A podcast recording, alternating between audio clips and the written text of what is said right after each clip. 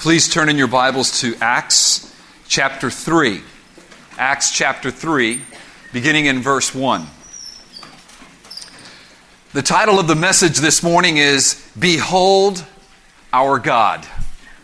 Behold Our God. And we're crying out this morning to see Jesus, even what we just sang together. And beholding our God, I believe, is the burden of this text. This text is about Jesus Christ. Last week, Corey did a great job preaching about community. And if you remember, one of the illustrations he used was a, pit, a portrait, an old family portrait.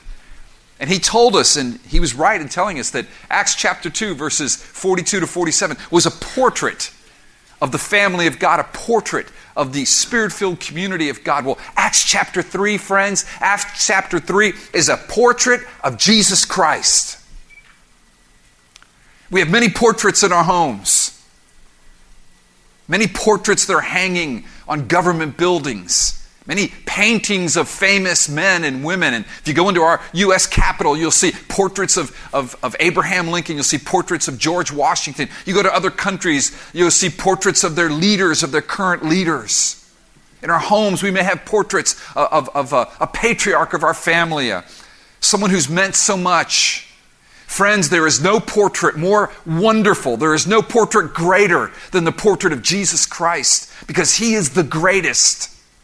He's the Lord. And this morning, we've got this portrait before us. We want to behold God in the face of Christ in this portrait. So I invite you if, you, if you don't have a Bible, please grab one. We have a table right back here with a Bible. If you've got one, open it to Acts 3. Prepare your hearts to see and receive this portrait of Christ, incredible portrait of Christ. But before we take a look at this portrait, I feel like I need to get you ready for this portrait because this portrait comes with some presuppositions. This portrait is given in its original text to the original audience some 2,000 years ago to a group of people who probably understood the clothing, the vehicles, the furniture around the portrait. If you recall some old portraits you've seen, maybe some Old West portraits. The clothing's a little different, isn't it? There's horses instead of cars. So I, I, need to, I need to give you the context of this portrait, and I need to help you understand why this portrait has certain things in it.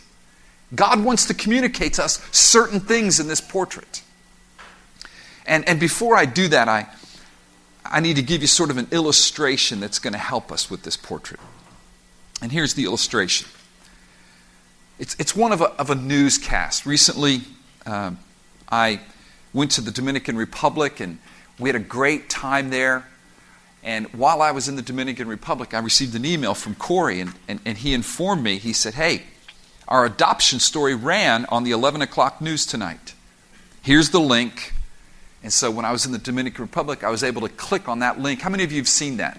The adoption story of the Smidgens? It's a great, great story. And, and it just got, got me thinking, got me thinking that what we have here today, this portrait of Christ, is much like a news story. We're, we're about to read the first 10 verses. And in these first 10 verses, we have the facts. What happened? If you can imagine, there's a news reporter he or she is standing at the scene, they're describing the scene, they're giving you the facts, just the facts, please.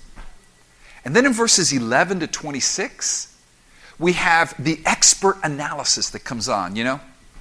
Like, like recently when the debates come on, we, we watch the debates, we see the debates, we, we know exactly, we heard it. But then, of course, you have the experts that are going to interpret the debates for us, aren't they? And depending on where they're coming from, their interpretation will vary. And so in verses 11 to 26, we have Peter standing up, preaching his second sermon. And what's Peter doing?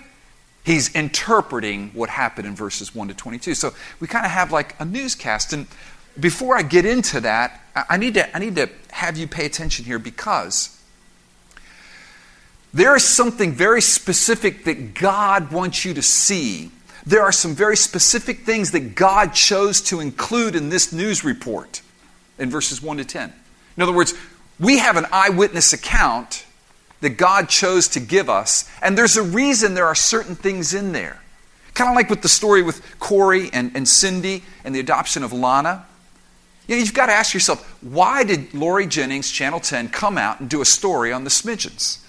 Is there, is there sort of a motive behind the story? And there was. There always is, right? There always is. And God has a motive here. His motives are always good and right. We need to understand what is God's motive? What is God's burden? What is God wanting to communicate? Let's pay attention. Let's look at the story. Let's see the furniture in the story. Let's see who's highlighted, who's not highlighted. If you listen to Corey's story, what was highlighted in that story? The fact that this family, that already has four children and is now adopting a fifth, needed money for the adoption. Hey. And how did they get the money? Through an organization called Gift of Adoption. I mean, that's okay. Corey knew that going in.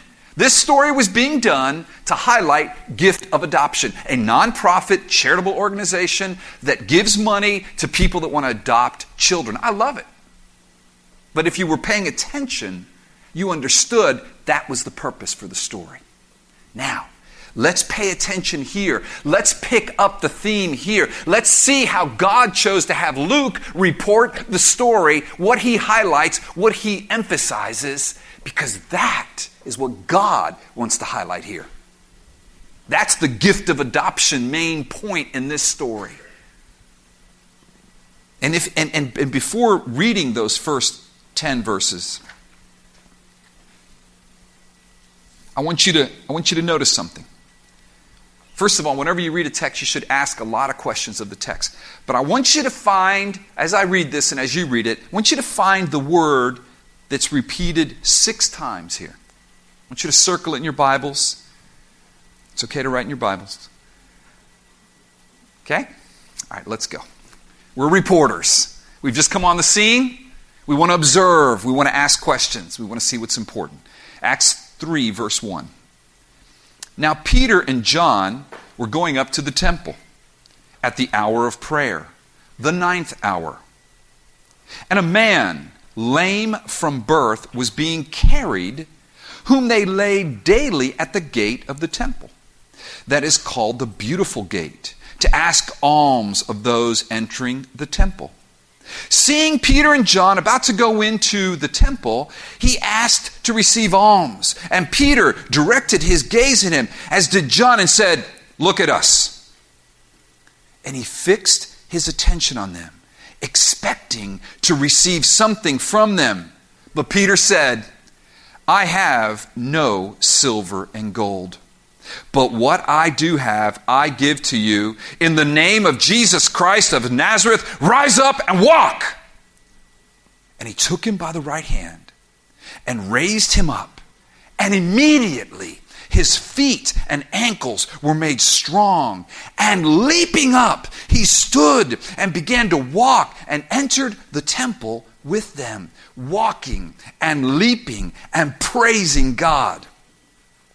And all the people saw him walking and praising God and recognized him as the one who sat at the beautiful gate of the temple asking for alms and they were filled with wonder and amazement at what had happened to him. Did you pick up the word? Temple. Temple. Temple is what God wants us to see right here. Temple is the gift of adoption, big picture over this story. Temple is what is coming through here. Why this emphasis on the temple? Well, let me give you a little review. In preaching through Acts, we started with Acts chapter 1. The big headline of Acts chapter 1 was found in verse 8. Jesus saying to his disciples, You will receive power when the Holy Spirit comes upon you. You will be my witnesses in Jerusalem, in Judea, in Samaria, to the ends of the world. And then Acts chapter 2. In Acts chapter 2, Jesus is enthroned on high and as such receives the promise of the Father, the Holy Spirit, and pours out the promise of the Father on his disciples. The Holy Spirit comes upon them and they bear witness of Christ in other tongues. And God then gives us this portrait that Corey preached last week of this spirit filled community. It's the first portrait in the book of Acts. It's like taking the books, book of Acts like a video, and then boom, they stop the video, and everybody that was in the video gathers and they take a picture. Still picture. Okay? Now, the video starts up again in chapter 3. But that still picture, that portrait gave us a look at wow, this new covenant community filled with the Spirit, this new people of God. The kingdom of God inaugurated by the King Jesus, pouring out his Spirit. Great snapshot. Now, remember that most of these people, in fact, all these people, were Jews. So we've got a problem here. We've got these Jews who are new covenant people of God. This is the new thing God's doing. But guess what's right in the background? Actually, it's the place they go pray every day the temple. So, for the next three chapters, chapter 3, chapter 4, and chapter 5, God is going to interpret the old in light of the new. He's going to talk to us about the temple. Now, for you and me, this is going to be difficult because the last time I checked, none of us have been to the temple. First of all, you can't go there, it's gone. You could go to a wall, which they call the Wailing Wall, but the temple is gone. All the busyness of the temple is gone. The sacrifices, the prayers, the priests going in and out, the court of the Gentiles, the animals being sold, the hundreds and hundreds of sacrifices, the blood that is running, the screams of the animals whose throats are being cut, the birds that are squawking as their necks are being wrung, and the priests that are going in and out day after day after day with all of these sacrifices and all of this incense, all of the bustle of the nation of Israel, the center of the nation was the temple. That's why God is going to deal with the temple these next three chapters. Remember, original audience, the early church, most of whom were Jews. Because you see, the temple was the center of a Jew's life. Why was it the center of the Jew's life? It's the place where God lived. Holy of Holies. Once a year, high priest goes in with the sacrifice, hopes that God is pleased with the sacrifice so the nation can continue. It's the place where God and his people would meet according to very specific rules, the law that Moses, God brought through Moses. It is the center of Jewish life. It's the place where they go for their sins to be forgiven. It's the place where they go to pray and they hope they hope that God hears their prayers and answers their prayers. Listen, the temple is the place where God's name dwells. I mean, the temple is associated with God's name. It's the very center of their existence. Let, let, me highlight this for you. Again, I'm giving you background. This is all introduction so that you can understand this narrative and its explanation. I'm going to put up here for you a prayer of Solomon, who has just been allowed the privilege of building the temple. Solomon, the son of David. You can put it up, guys. 1 Kings 8 trying to let, help you understand why are we dealing with the temple? You are going to be dealing with the temple church for the next month okay? So get used to it. Go buy yourself a little fake temple put it in the back get some animals read about it study it. But the idea is why the temple? Now listen to what solomon says. This is right before he's going to pray, actually. Solomon is talking and he says this Now it was in the heart of David, my father, to build a, now notice this, house for the name of the Lord, the God of Israel. But the Lord said to David, my father, Whereas it was in your heart to build a house for my name, you did well that it was in your heart. Nevertheless, you shall not build the house, but your son shall be born to you, shall build the house for my name. See that? The end of verse 19. Now the Lord has fulfilled his promise. Remember, Solomon is saying this on the day of dedication of the temple. Now the Lord has fulfilled his promise that he made, for I have risen in the place of David my father and sit on the throne of Israel. As the Lord promised, I have what? Built the house for the name of the Lord, the God of Israel. And now, the next slide. When he actually prays, listen to what he prays 1 Kings 8 29 and 30. He's praying to God God, that your eyes may be open night and day toward this house. He's talking about the temple. The place which you have said, now God said this, my name shall be there.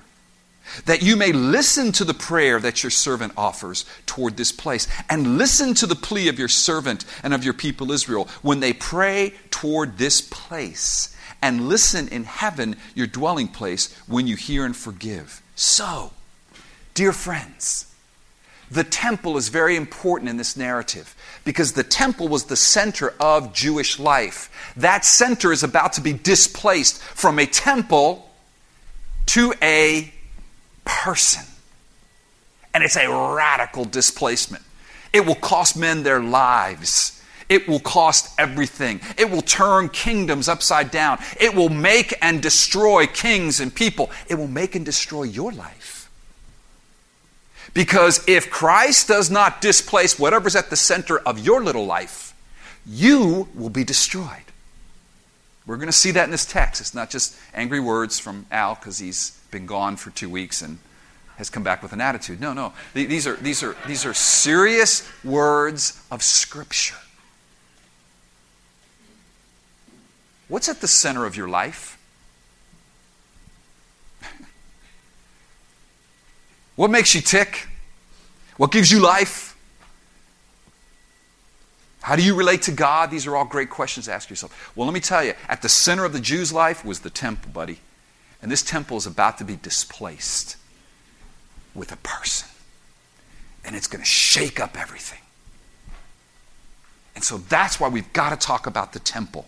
And to talk about the temple, what does God choose? He chooses a lame beggar. Point one. What happened? Here we're now, news reporter Al Pino on the scene. I'm reporting from Jerusalem. I am here at the temple. And we've got some amazing things going on here at the temple. A lame beggar has been healed. That's right, a lame beggar has been healed. And we've already read it.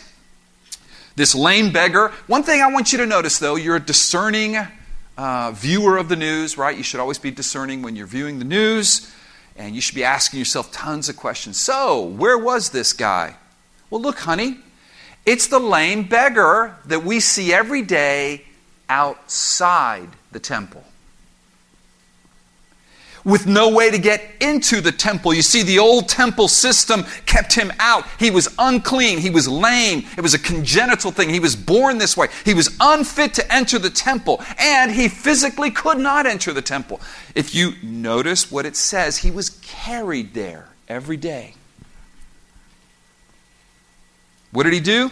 He begged for enough money to live on. This guy was totally helpless. Gee, I wonder why God has him in the story. Should ask yourself that. Here's what I think is the answer. Because we're that helpless lame beggar. Lying at the outside the temple. Remember god's inside the temple? Helpless. Outside of god's presence. Hopeless. Unable to enter. Just begging for a couple of little shekels that we might subsist And God comes through his apostles. And we're begging them for money, and we think that's what we want, and we, we look at them and we cry out to them, and then God's gaze. Listen, there's a bunch of gazes in this, in this, in this uh, narrative. There's a bunch of them. It says see and look and gaze. Circle those words. And Peter saying, You look at me, and the, the, blind, the, the lame beggar is saying, I'm looking at you. And, and, and, but, but the one gaze that is understood here is God's gaze. And God fixes his gaze on this blind, this lame beggar. Why do I keep wanting to call him a blind beggar? A blind beggar would not fix his gaze on Peter and John, okay? Let's just get that straight. He's lame, not blind. So the lame beggar fixes his gaze and he says, Give me food, give me money so I can eat. And they said, We don't have any. And I could just imagine he's going, Ah, oh, man. Bunch of cheap Christians. And Peter says, I've got, but what I do have, I will give you. What you do have? I want money. Show me the money. says, In the name of Jesus Christ. Look at the text. Look at the text. Verse 6. But Peter said, I have no silver and gold, but what I do have I give you. In the name of Jesus Christ, the name of Jesus Christ, the name of God is associated with the temple. The name of Jesus Christ, the one who will displace the temple, is not going to heal this lame beggar so that his name would be recognized the name of Jesus Christ of Nazareth. And, and if you notice in your Bibles, at the end of verse 6, there's an exclamation point. Rise up and walk! Audacious stuff. And of course, he stoops down, he grabs the man by the hand, and he raises him up. And immediately, his feet and ankles were made strong. And he leaps you imagine a guy born lame, never walked a day in his life? I don't know how high he leapt. One of my things is when, when I get to the new heavens and new earth, I'm just going to be able to dunk a basketball. You know, but my vertical jumps about, you know, 10 inches. You know, I need about another 30 inches. I, I, don't know if the guy, I don't know if the guy could have dunked a basketball, but I but he leapt, man. And he praised God. And he's walking, and he's walking into the temple. That temple system that kept him out was just superseded. What a contrast, friends. Do, do you see the contrast there? In verse 2, he's crippled, he's carried, he's placed, he's begging.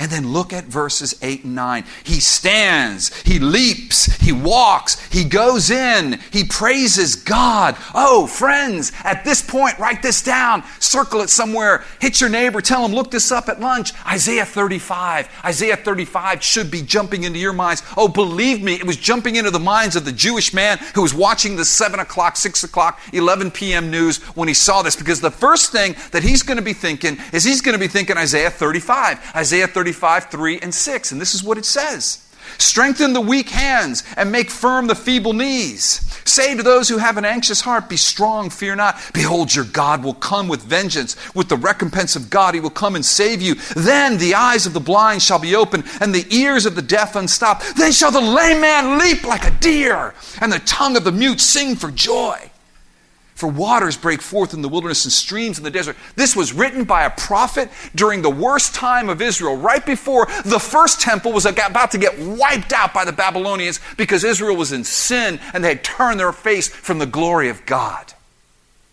But he's prophesying of a new messianic age, the last days, the kingdom of God, when Jesus, he didn't know the name at that point, but the Messiah comes and does exactly what Jesus did. And so, what's happening here is that God is saying, here's what I want you to get, guys. Temple, lame man, jumps, leaps, messianic age is here.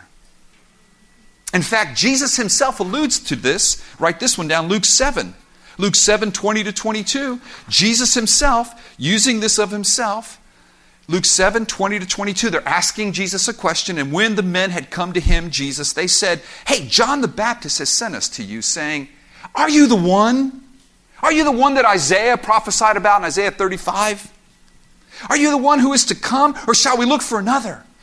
In that hour, he healed many people of diseases and plagues and evil spirits, and on many who were blind, he bestowed sight. And he answered them. This is what Jesus said to them Listen, go and tell John. Go and tell John what you've seen and heard. The blind receive their sight, the lame walk, lepers are cleansed, and the deaf hear. The dead are raised, the poor of good news preached to them. Jesus said, I've come preaching the kingdom of God. Of course he did. He's the king. See, the key image here is that this lame man was stuck outside the temple, unable to enter in on his own, begging. And then Jesus comes through his apostles and heals them and changes everything for the lame man and changes the focus and the center of Jewish life. This man now is no longer lame, but walks, leaps, praises God. See, the lame beggar in this narrative exposes the inadequacy of the temple system. It offers, the, the, temple system is inadequate to deliver us into God's presence. It's inadequate to heal us. You see, according to the temple system, this lame man was not allowed to enter in. I love this quote from Alan Thompson. It says, It is the inadequacy of the temple system together with the overcoming of that old system inadequacy through Jesus that is being highlighted here on the 11 o'clock news. The repeated references to the temple in this healing account are meant to highlight the lame beggar's leap over the temple boundaries through Jesus. New temple man has just showed up, and in that temple I can go in. Question for you Do you see yourself as a helpless lame beggar apart from Christ's intervention? Or are you still trying to crawl into the temple? futilely trying to rise up and walk, falling back in failed attempt after failed attempt to approach God and find life. Maybe you've simply given up. Maybe some folks carried you here today, metaphorically speaking. They're laying you at the gate of the temple, but you're sitting in that seat and you feel as much of an outsider as anybody can feel. You may not even be able to understand what I'm saying. You hear my lip, you see here, you see my lips moving, but you have no idea what I'm saying. You're watching others go in and out. You watch me jump around like a crazy man here. You watch us sing that song. You maybe had people next to you crying and weeping when they're crying out, Show us Christ. Where else can we go? And you're thinking, There's a lot of other places I can go. In fact, I'd like to be there here. Can this like be over so I can go and find life somewhere else and find my real center? You are lame. You are unable to move. You are helpless, you are hopeless. And any system other than Christ that offers you life is inadequate. Only Jesus can heal you, dear friend, and give you strength to get up and to walk in and to join many who are throughout the ages and today praising God.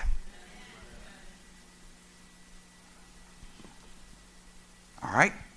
So there is there are the facts. Point 2, what does it mean? What does it mean what does it mean? And I think what it means is that Jesus is exalted. This follows the theme of what Bentley preached. It is a pattern in Acts. You have this redemptive historical act this act of God breaking into history with his redemptive purposes. And it's usually accompanied with miraculous things, tongues, healing of lame people. And then you have the facts, which we just heard, the reporting of the facts. And then you have someone stand up and interpret it. You have the expert analysis. You know, like on Channel 10, right? Michael Putney. Here he is, you know, expert analysis. I will tell you what those guys said when you heard the debate. Hmm, I thought I could probably figure out what they said, but go ahead, tell me what they said. But there's always the expert analysis, right? The insider. You know, I like sports. That may be a shock to some of you. But, you know, when you watch the NBA, okay, when we're going to talk to our insider today. And what was Chris Bosh feeling when he was injured those first couple of games against the Pacers? I've got the insider. Buddy, you got the ultimate insider here in Peter because the Holy Spirit has anointed him, according to chapter 2 and chapter 1, to bear witness of Jesus. Peter is going to tell us what's going on, and we need to hear what he says. So let's read it. Verse 11. While he, the lame beggar, clung to Peter and John, all the people utterly astounded. Same verbiage that was used in chapter 2 when they spoke in tongues. Ran together ran together to them in the portico uh, called Solomon's. Called Solomon's. Imagine this huge temple, and along the eastern wall is a portico. You know, we have them here. It's like a porch here in South Florida. You would have this roof with some pillars, and it's open but it you know, guards you from the rain. And it's the whole length. And so it's a huge area. It's the place where the disciples would go and hang out after Jesus' resurrection and his ascension. It's a place where they'd go and teach. And it could hold a lot of people, probably 3,000 people. So imagine 3,000 people or whatever, a couple of thousand people running They're excited. Hey, I see the news truck over there. There's got to be something going on. Come on. Somebody famous must be over there. So they run. And when Peter saw it, he addressed the people. Because what, what, does everybody assume immediately? Oh, Peter and John healed this guy. Listen to what he says. He's very careful. Men of Israel, why do you wonder at this? Or why do, do you stare at us as though by our own power or piety we have made him walk? See, because probably only the man and those around him heard Peter say, In the name of Jesus.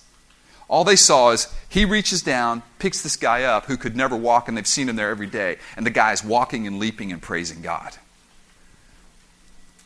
Verse 13 the God of Abraham, the God of Isaac, the God of Jacob. I mean, Peter's going right for big time covenant, man. I mean, this is the, these are the patriarchs. These are the big three Abraham, Isaac, and Jacob. These are the guys, the foundation of the nation. Abraham, Isaac, and Jacob. The God of our fathers glorified his servant Jesus. There's the name.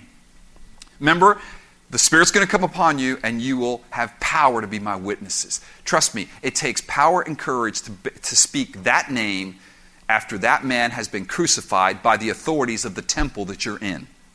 The very system he's come to displace. Lots of courage. Holy Spirit courage. Whom you delivered, and then he just keeps going. Whom you delivered over and denied in the presence of Pilate. So he's going to go over a little history and basically say, You blew it, guys when he had decided to release him. But you denied the holy and righteous one. Now he's just throwing down names for Jesus. He's just, he's just going to add to the whole thing. He's going for the whole thing. This is God we're talking about. This is Messiah we're talking about. You know these scriptures as well as I do. Yeah, the holy and righteous one. And you ask for a murderer to be granted to you instead of the holy and righteous one. And you killed the author of life. I mean, that's as in your face as you can get. But, oh, friends, man cannot kill the author of life because God raised him from the dead. To this we are witnesses. There you go. By the way, that word witness is martyrion. It's where we get our word martyr from, and you can see why. You start bearing witness like that in front of these people who killed Jesus, they're going to kill you. Verse 16, here's that name. And, in, and his name, this is a very complex verse in the Greek. And his name by faith in his name, has made this man strong, whom you see and know. And the faith that is through Jesus has given the man this perfect health in the presence of all of you, or you all. Hey, listen, it's no longer in the temple, God's in Jesus. Jesus is God. This is where we meet with God. This is where God comes and meets with us. It's faith in that name. They understood. They understood. Verse 17 he kind of eases up a little. He smiles. You know, this is the pastor who's been preaching, yelling, screaming, scowl on his face, sweat pouring off his forehead. He suddenly smiles. He says, Now, brothers, I know that you acted in ignorance. I know you're a bunch of idiots, you know. As did also your rulers. But what God foretold by the mouth of the prophets, now he's going to bring in Old Testament prophecy again. He's going to bring in the picture of Isaiah and the suffering servant in Isaiah 53. But what God foretold by the mouth of all the prophets, that this, that his Christ, Messiah, remember, Christ is the translation for Messiah, would suffer, and he thus fulfilled. So you did wrong, but God ordained it. Yeah, lots of questions there. But God is in control, is what I'm trying to say. He uses our sin to do His will without excusing our sin, which He's not excusing their sin because look what He says in verse 19 Repent, therefore, and turn again, that your sins may be blotted out. Wow, this is radical. That times of refreshing may come from the presence of the Lord, and that He may send the Christ appointed for you, Jesus. Your sins aren't going to be blotted out in the sacrifices going on in this temple. They're blotted out in Jesus' once and for all sacrifice. Verse 21 Whom heaven must receive until the time for restoring all the things about which God spoke by the mouth of his holy prophets long ago. He's talking about the messianic age, the last days, the days when God would restore all things. They thought politically, of course, Jesus came and said, No, it's spiritually. Moses said, The Lord God. So now he's he's going to draw Moses into this deal. Moses said, The Lord God will raise up for you a prophet like me. Deuteronomy 18. From your brothers. That's a prophecy of Christ. You shall listen to him and whatever he tells you. And here comes that bad news I told you about. And it shall be that everyone, verse 23, and it shall be that every soul who does not listen to that prophet shall be destroyed from the people. You're either for me or against me. Verse 24. And all the prophets who have spoken from Samuel, the first prophet, all the way down to the last prophet, and those who came after him also proclaimed these days. What days? The last days. The kingdom of God inaugurated in Christ. You are the sons of the prophets and of the covenant that God made with your fathers, saying to Abraham, and now he's going to quote the promise he made to Abraham back in Genesis and in your offspring shall all the families of the earth be blessed. God, having raised up his servant, Jesus, sent him to you first. Salvation is to the Jew first and also to the Gentile, to bless you by turning everyone of you from your wickedness. So, what does it mean? Well, I believe Thompson has it right here. This next quote it means the inadequacy of the temple system is now contrasted with the all sufficiency of Christ.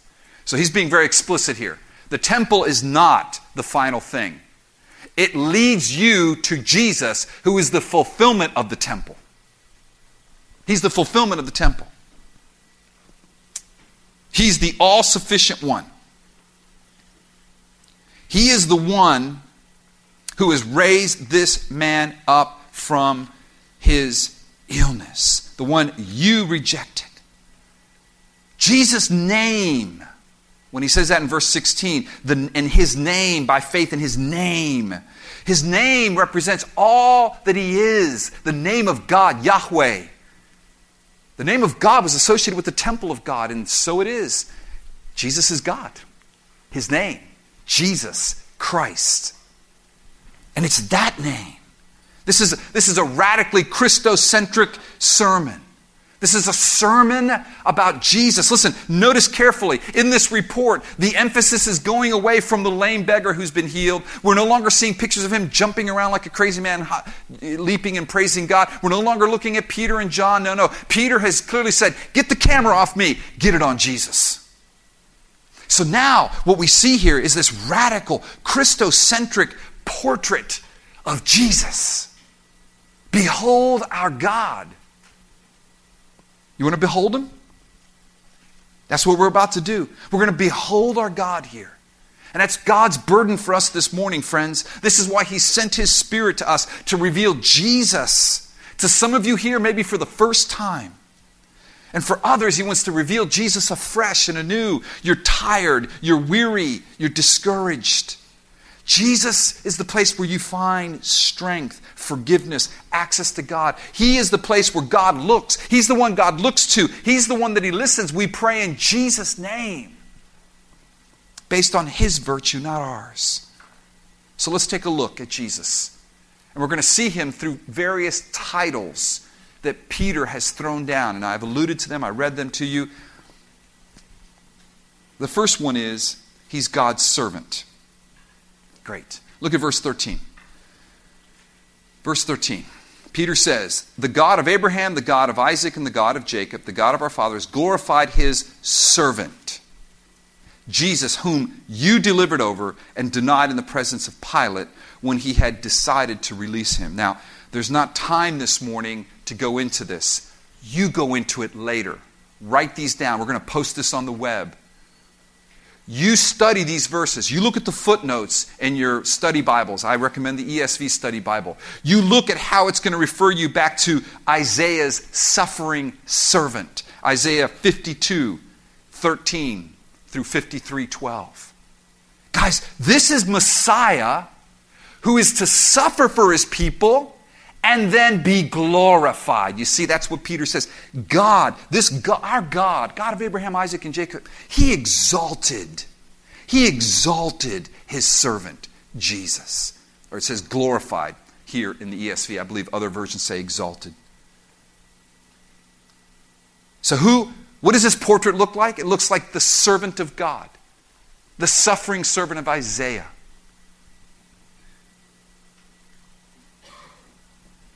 Next. This portrait looks like the holy and righteous one, verse 14.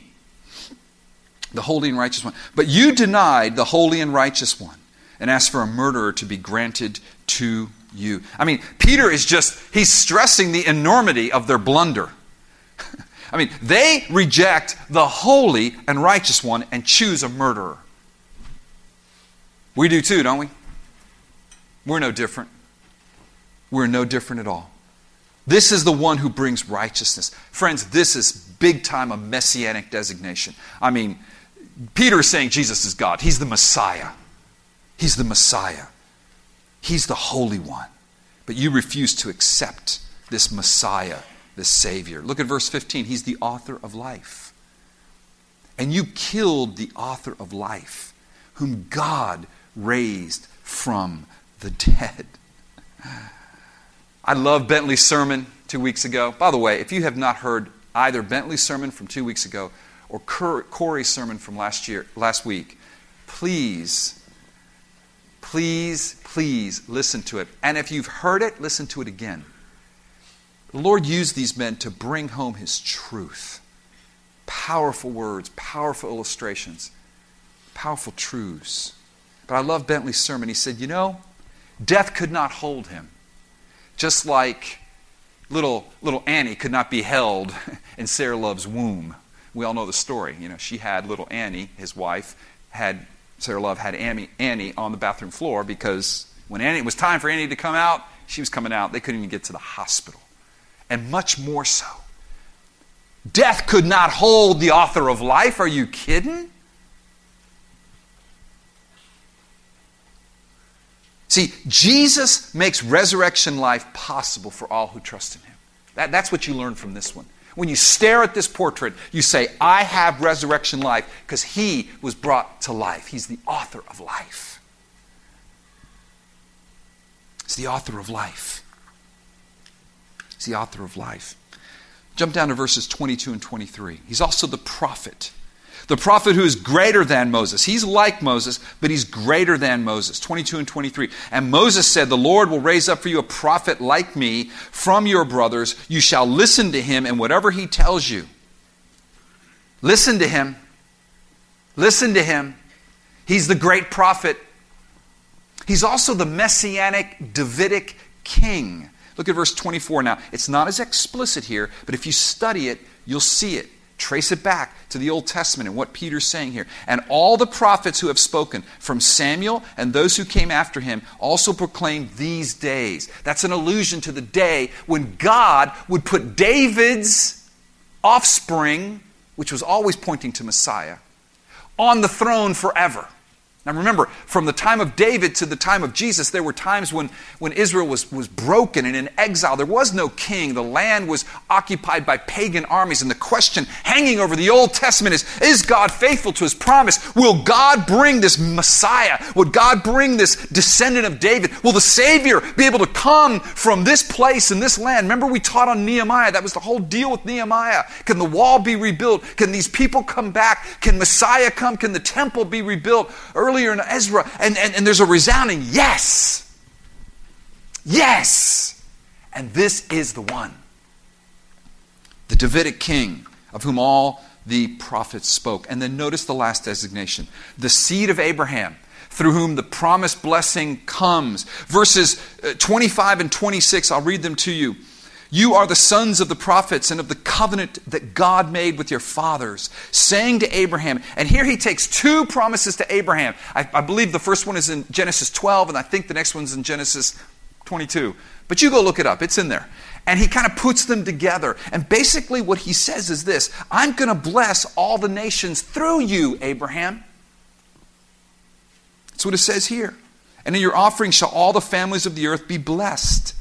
God, having raised up his servant, there's that his servant, sent him to you first to bless you by turning every one of you from your wickedness. And you need to turn from your wickedness. Some of you need to turn from your wickedness today. You need to stop playing games with God and stop being arrogant and digging your heels in and repent. Listen to the prophet, or you will be destroyed. All right, that was intense, but it was true. But as as you are blessed, as you are blessed, It's not just for you. It's so that God would fulfill His word. His word says that through Abraham and his offspring, I'm going to bless the nations. Now, ultimately, that offspring is Jesus, but then we become what? Adopted as sons and daughters. So He blesses us, He heals us so we could bless others. That's Corey's message last week. We're a spirit filled community, there's healing in us. We live in harmony. Not all the time. But we work out our conflicts. And the world sees it. And we take that smaller community that's Christ centered and bring it out to the larger community. They go, wow, there's a people that are very different and they love each other. Wow, what's going on here? And then God says, I'm going to bless him. I'm going to bless her. I'm going to bless that person right now that's in Miami Lakes having coffee at Starbucks that doesn't know the Lord. That person I saw jogging this morning. The people at the beach. The people that, that do not know God. The people that are lost, blind, lame, beggars, don't even know it. God wants to bless them through us. We're the offspring.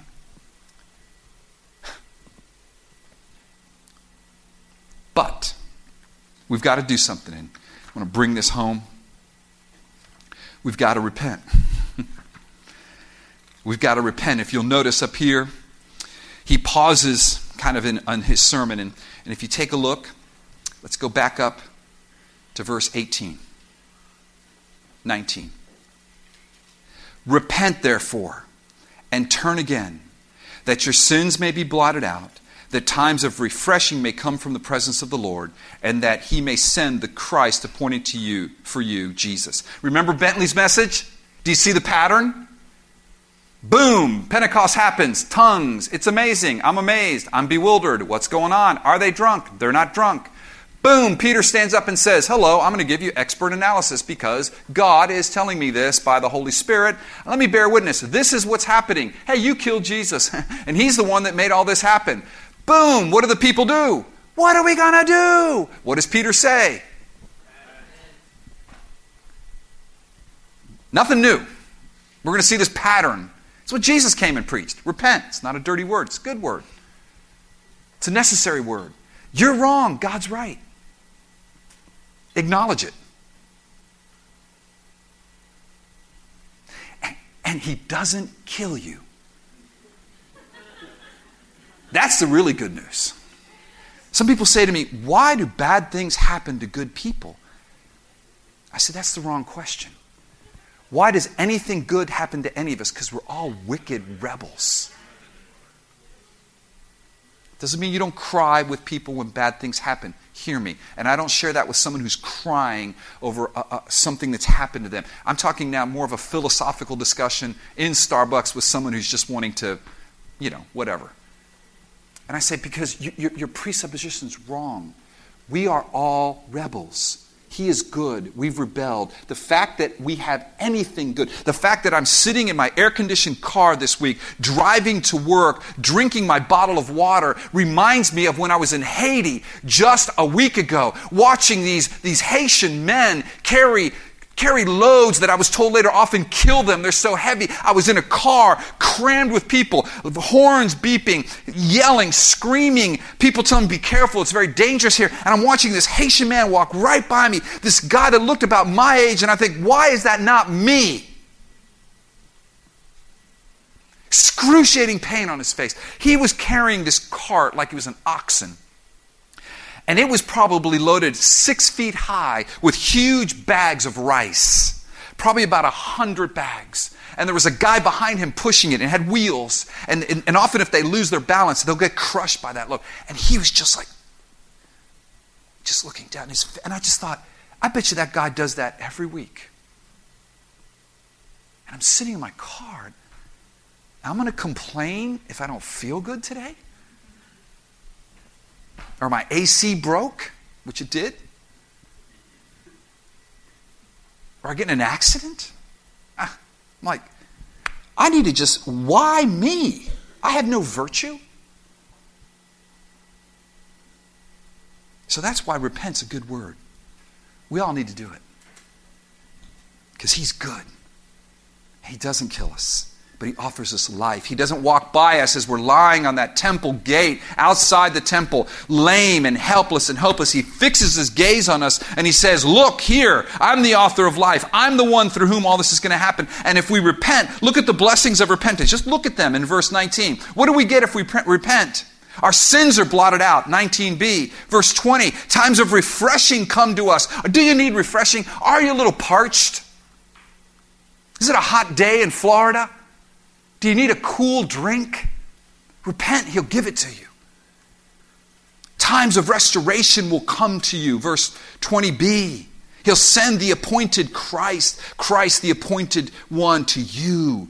Verse 21 Whom heaven must receive. Jesus is ascended into heaven until the time for restoring all things about which God spoke by the mouth of his holy prophets.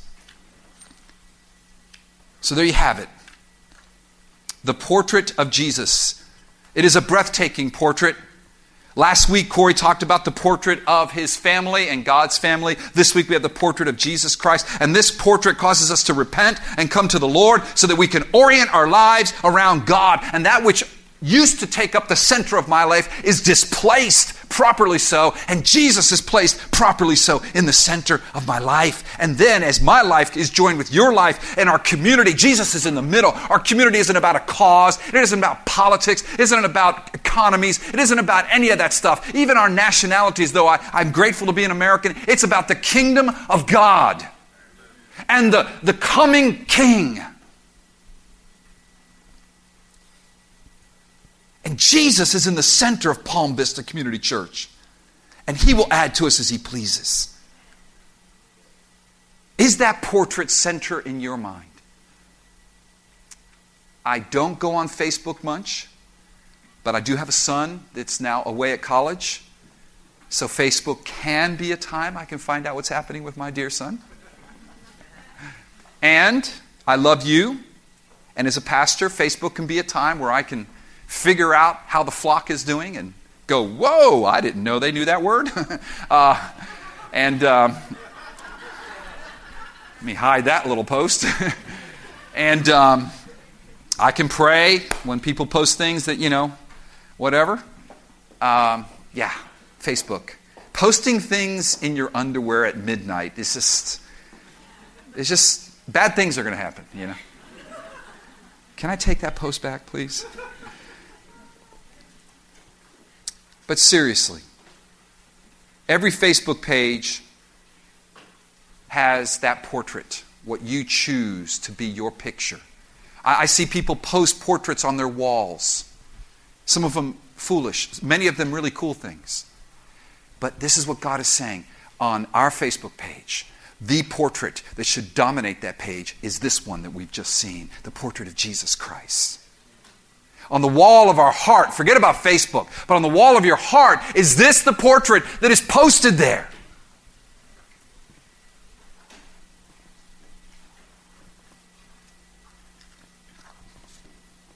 You see, this quote from Thompson is the reason why it should be posted there.